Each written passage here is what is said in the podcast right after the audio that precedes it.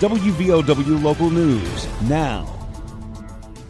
The West Virginia Department of Health and Human Resources reports 407 additional infections of COVID 19 this morning. I'm Aaron Stone. Current active cases in West Virginia stands at 6,318. The DHHR reported 30 additional deaths attributed to the virus since the onset of the outbreak. A total of 4,548 Mountain State residents have succumbed to COVID 19.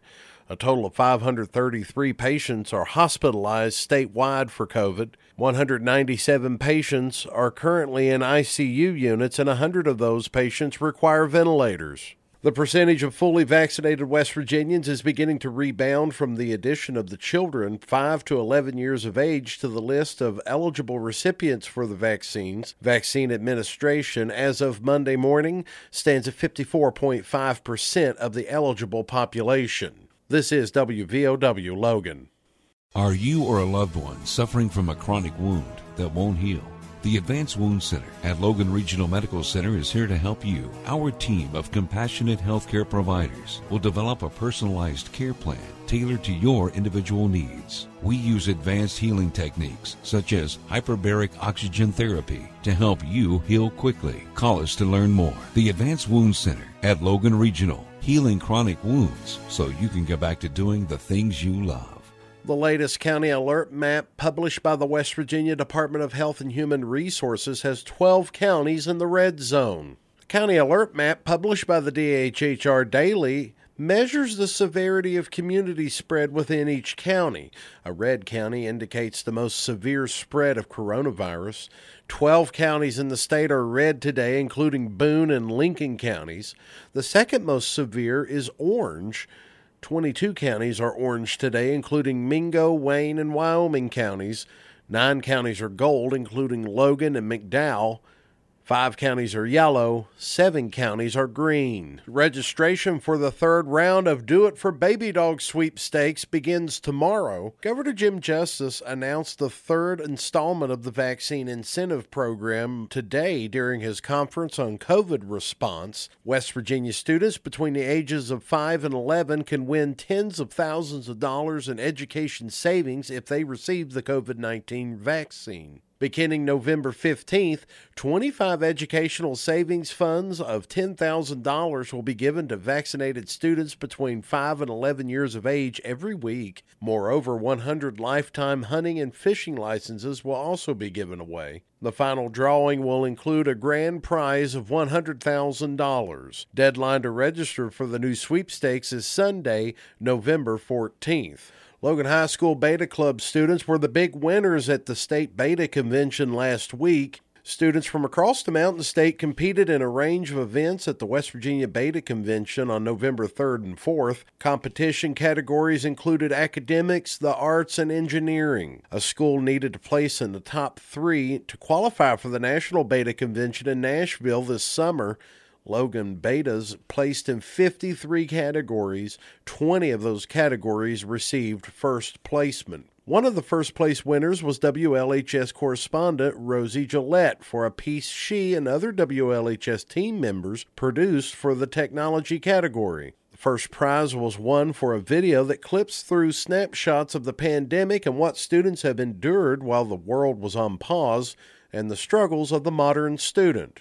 We put together a video that just focused on rebuilding after a year of COVID and isolation and really coming together and highlighting that you can't hold down a wildcat. We're always going to come back stronger than we were before.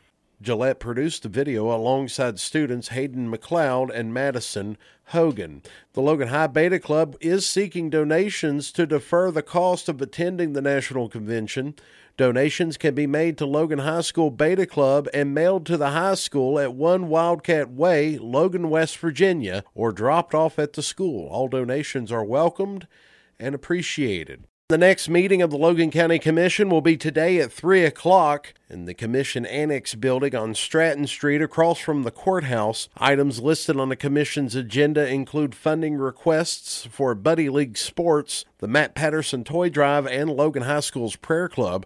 Moreover, several public presentations are scheduled concerning the redistricting of the county's magisterial districts. For questions, concerns, or comments during the public commenting period of the meeting, residents may call in at 304 792 8642. Meetings of the Logan County Commission are open to the public. The annual Veterans Day program presented by the Kiwanis Club of Logan and the Logan County Commission is set for Thursday. Kiwanis will conduct a parade for Veterans Day beginning at 10 a.m. The parade will include the Logan High School band and is open to anyone to join Participants may walk, ride, march, or spectate the parade as it circles downtown Logan. At 11 a.m., a program dedicated to veterans will be conducted on the island in front of Logan Middle School. A free spaghetti dinner will follow inside the middle school. For more information on the event, call Roger Ramey 304 687 1746. COVID 19 vaccinations are on hold at the Mercer County Health Department for administering the wrong dosage.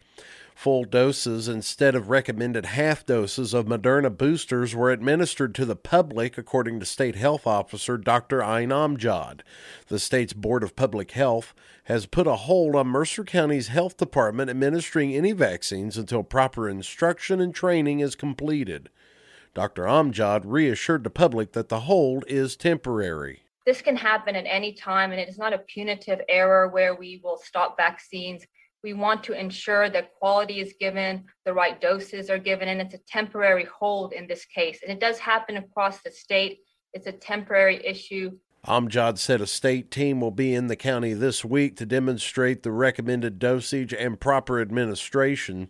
Vaccines are still available at other locations in Mercer County, including Walgreens, Kroger, and the Four Seasons pharmacies. Vaccine is also available at the Bluestone Community Health Center.